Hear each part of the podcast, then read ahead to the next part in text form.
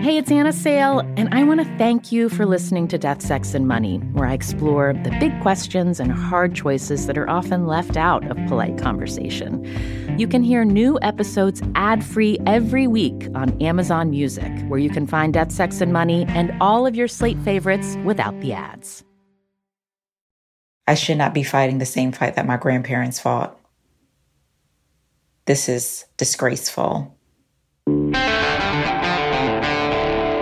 This is Death, Sex, and Money. This has been a long time coming. The show from WNYC about the things we think about a lot. I just feel angry and overwhelmed. And need to talk about more. I'm really hoping this gets us somewhere because I'm sick and tired of being in the same place. I'm Anna Sale. And this week, a lot of you have told us what you need to say right now in this moment of protest against racism and anguish about recent brutality, illness, and devastating loss. I'm used to racism being a thing in the background. I'm used to racism being something that's subtle and something that isn't in your face. But right now, it feels super point blank and straightforward in a way that's hard to deny and it just feels like, "Oh, y'all don't y'all don't even care who sees." I think what I need to say is I'm struggling. I'm not doing well. I cry, it hurts my heart. Sort of physically, it hurts. I want to scream. Friends ask if I'm okay, and I tell them I'm not because I'm not. How can we be okay? when we live in a state of terror. It can't be tolerated. Just can't be. I can't get the stuff out of my head, and it's really hard to then sort of show up the next day. You have to go to work. And it's messing with a little bit of my work productivity and stuff. And it just feels so, so heavy. And there are so many things I want to say, or so many things I'm thinking about, rather, and just don't know how to say. We heard from those of you who are white, as well as those of you who identify as people of color. Thank you to all of you who told us what's on your mind. But today, we're mostly going to be sharing with you what we heard from Black listeners. What I want to say right now is that I'm disappointed. Nicole sent in this message from Brooklyn, New York. I can't say that I'm surprised, but I am truly disappointed in the way this country continues to treat Black people. Like we don't matter. Um, I am a woman who is looking to have children, and seeing what is being done to my people makes me fearful of just having children. This country does not like us. This country does not love us, and we built we built it. I am angry. I am disappointed. I am frustrated. And while people are making comments about the looting and the rioting, none of us none of us should be telling people how to grieve. And we have protested silently for so long, and that has not worked. And it is time for white people not to just sit back and look at the TV and wag their finger. It's time for you guys to do the work. Get up and put your bodies on the line get up and dismantle these systems that have been put in place to keep Black and Brown people behind and below. Do that work. Do the work. We are tired. Black people are tired.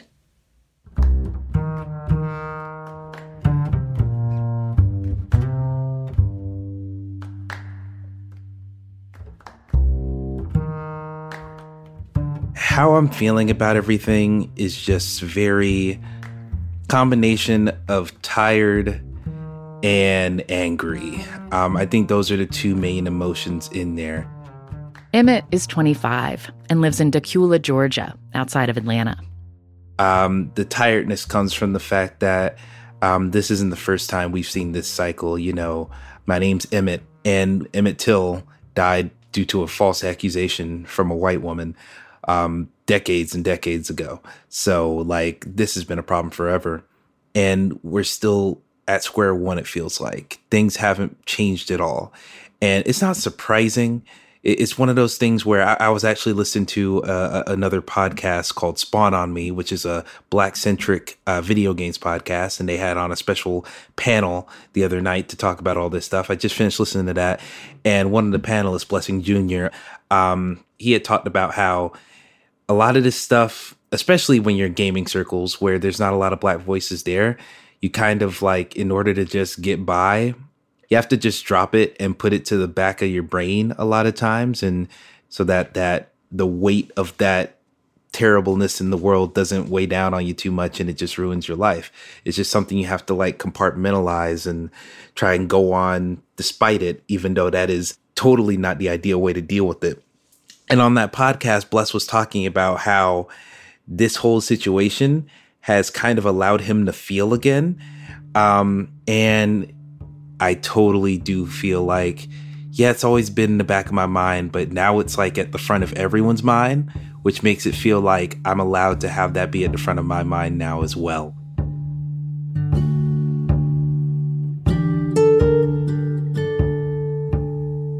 Hi, my name is Buki, and I live in Philadelphia. I'm black, I'm female.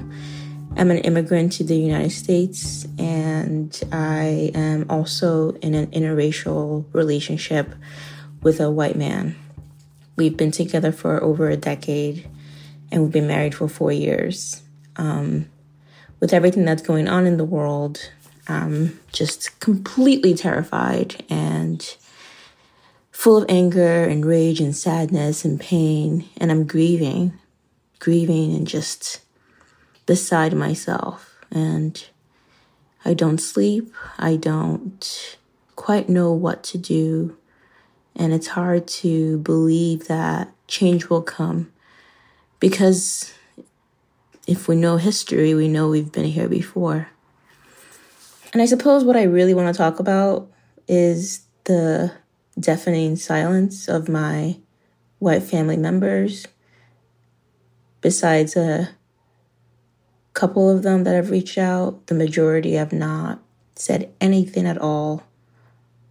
Not a text, not a call, not a I'm thinking about you, nada. Since all of this started. And I can't say I'm surprised. I can't, because I'm not. But I am disappointed.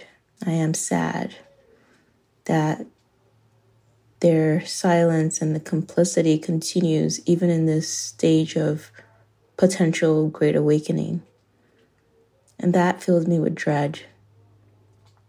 I don't want to see them. I don't want to interact with them because I don't believe that they see Black people as human beings. Um, Hello, this is Christy, 49, Dallas, Texas. Um, and right now, I'm feeling scared. Uh, I feel like I've always been scared for all of my life, but just at a low line level, like a buzz. Uh, but with things happening from the last couple of weeks, it's starting to feel catastrophic. And just the fear of being black, a woman, and a black woman that likes to run, loves to run. Uh, and now I feel like I'm afraid and scared for just one more reason. Like running is taken away from me somehow. Uh, but even so, I always try to not let that fear stop me because I need to run. Something that has saved me many times over my life from childhood trauma to dealing with it to depression to suicidal thoughts. And when I run, the fear that I had eventually dissipates, and I don't get to feel that for those few minutes that I'm out. So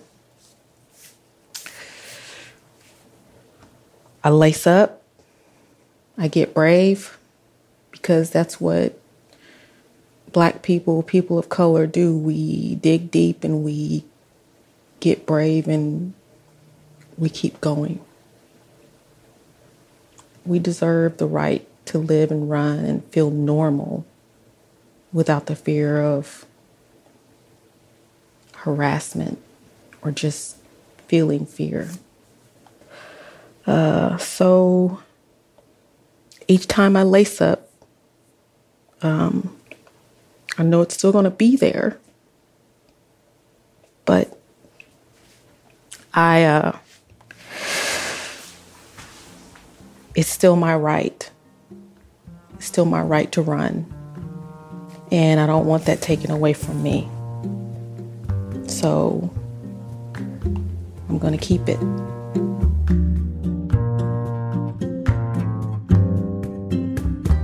After the break, more of what you need to say right now.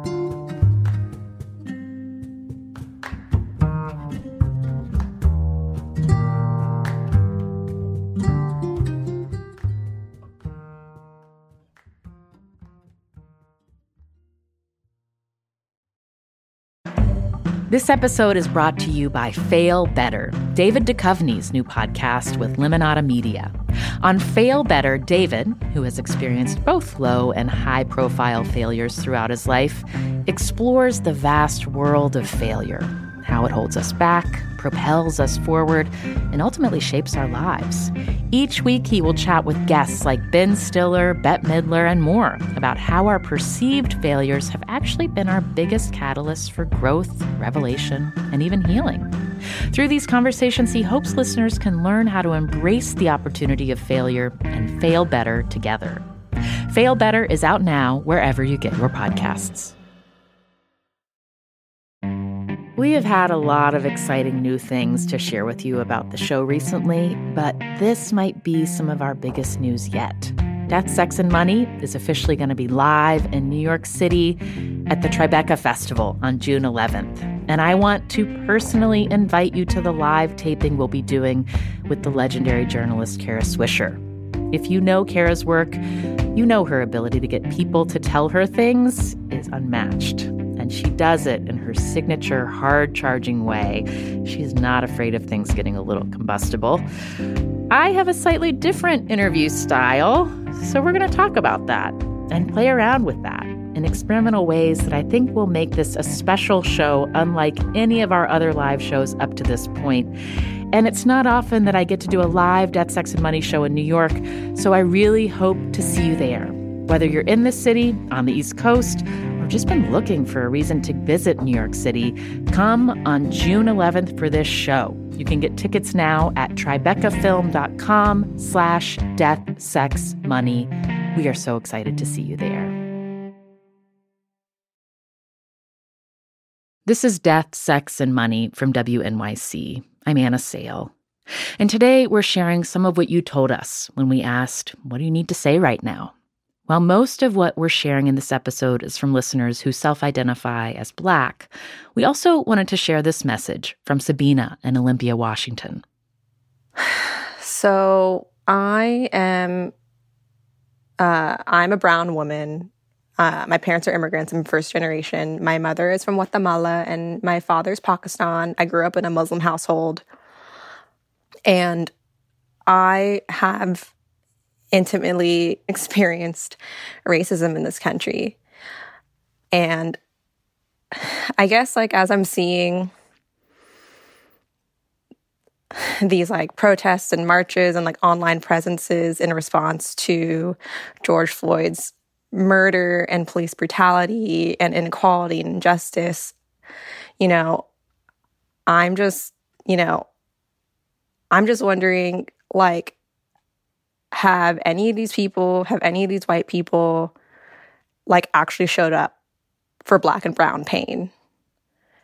Do these people actually give a shit about black people or is this just an opportunity to like show up to a thing because it's not just about police brutality, it's about everyday racism. You know, being a person of color, I can deeply understand this sense that you know, black folks go through that oh, like I'm not in the right neighborhood. Maybe this isn't safe for me. I need to like watch how I dress or speak around these certain groups of people if like I want to make a certain impression and just like, am I going to encounter a situation that makes me feel unsafe, like physically unsafe?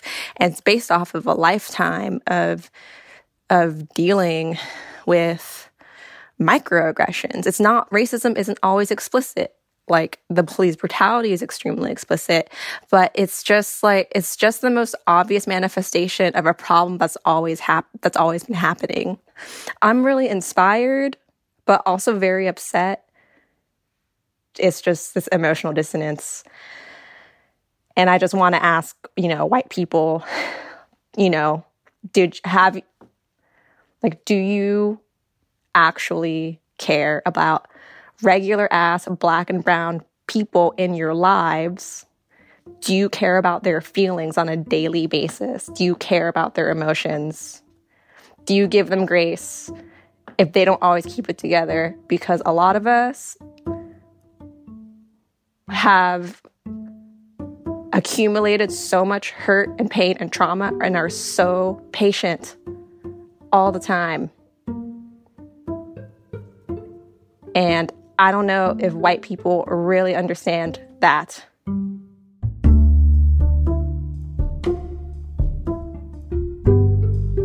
I think what's hardest right now is the surplus of white people reaching out to let me know that they're thinking of me during this really difficult time. And I think what's really hard about that is that they don't really understand that all the time is a really difficult time when you're black in America. Um, and so, what's happening right now with the pandemic and the marches and the deaths that we see is that we are kind of really surpassing what I would call a really difficult time. I don't even know how to describe it really. Um, I understand that people who are not black are now forced to think about all of these things right now but I need them to understand that all of these things are something that we carry every single day.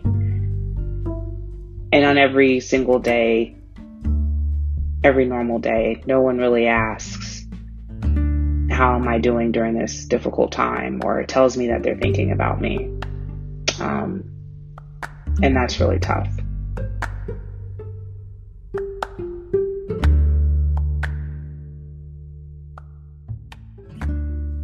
Here's what I want to say about um, everything that's going on um, in the world at the minute. Obviously, you can probably tell by my accent that I'm British. Um, so it's a little bit different in that um, I don't have the historic American lens. But what I do have, I guess, is um, sort of because of how I grew up and where I grew up, which was predominantly white neighborhoods in England.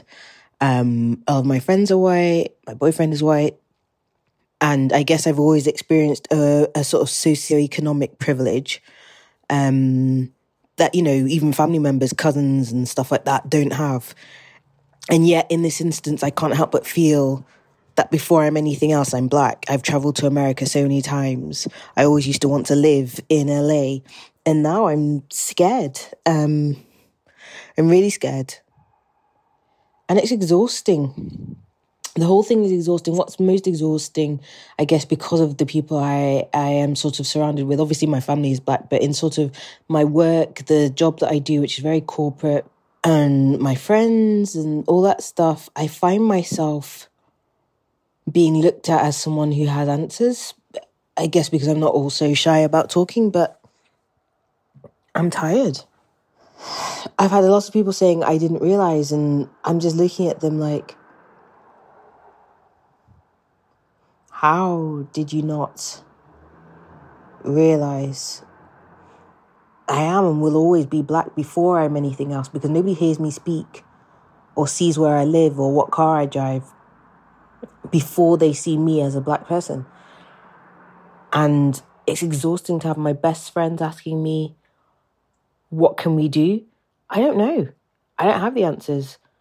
And it sort of started to irritate me in two ways the sort of silence from my friends um, that feels complicit this time. And, but on the other hand, I'm watching celebrities um, speaking now when they haven't spoken about your Trayvon Martins, and your Philando Castiles, and Mike Brown, and whoever else. And they're speaking now, and I feel like they're only speaking now because so many people are saying it. They feel sort of a comforting crowd. And I know that it isn't fair, but that's exactly how I feel. I'm annoyed, I'm exhausted. I want people to say something, and yet I'm irritated when they do because it feels performative. And yet, there's a little part of me that hopes that this time there's real change. I will be marching. I don't have the luxury of looking away as much as I really, really want to because I'm tired and because it hurts. Because any kids that I have will be black before they're anything else. My nephews are black. My niece is black. My father is black. My brother is black. My sisters are black. So, yeah. What do I want to talk about? I guess everything and nothing.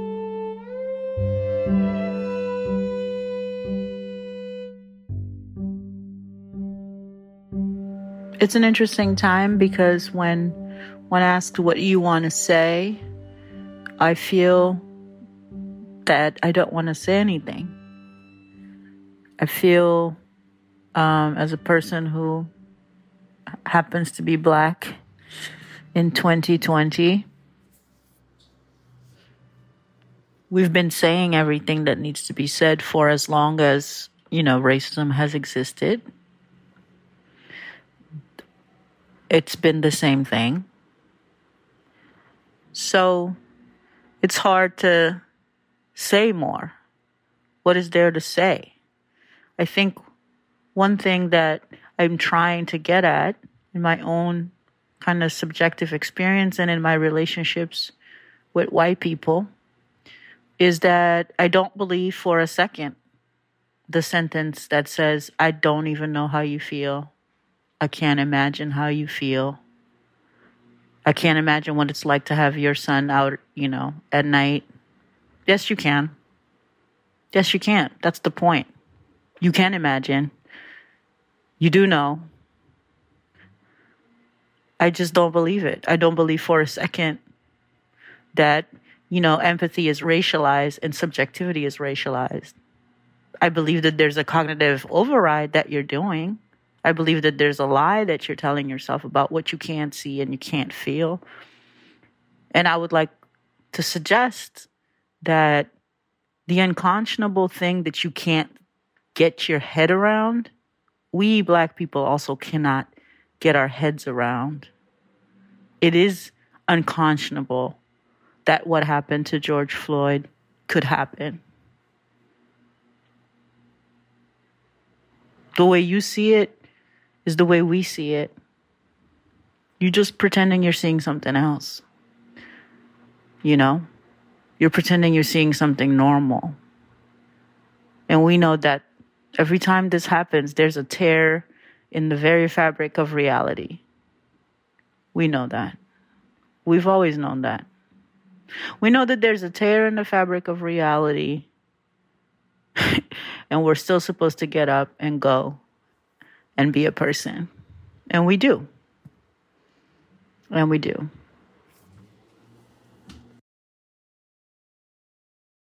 That's a listener named Janine in Philadelphia. Before Janine, you also heard from Antoinette in Dallas and Anne in the UK. Thank you to all of you who told us what you need to say right now. Keep telling us. We're listening. Our email address is deathsexmoney at wnyc.org.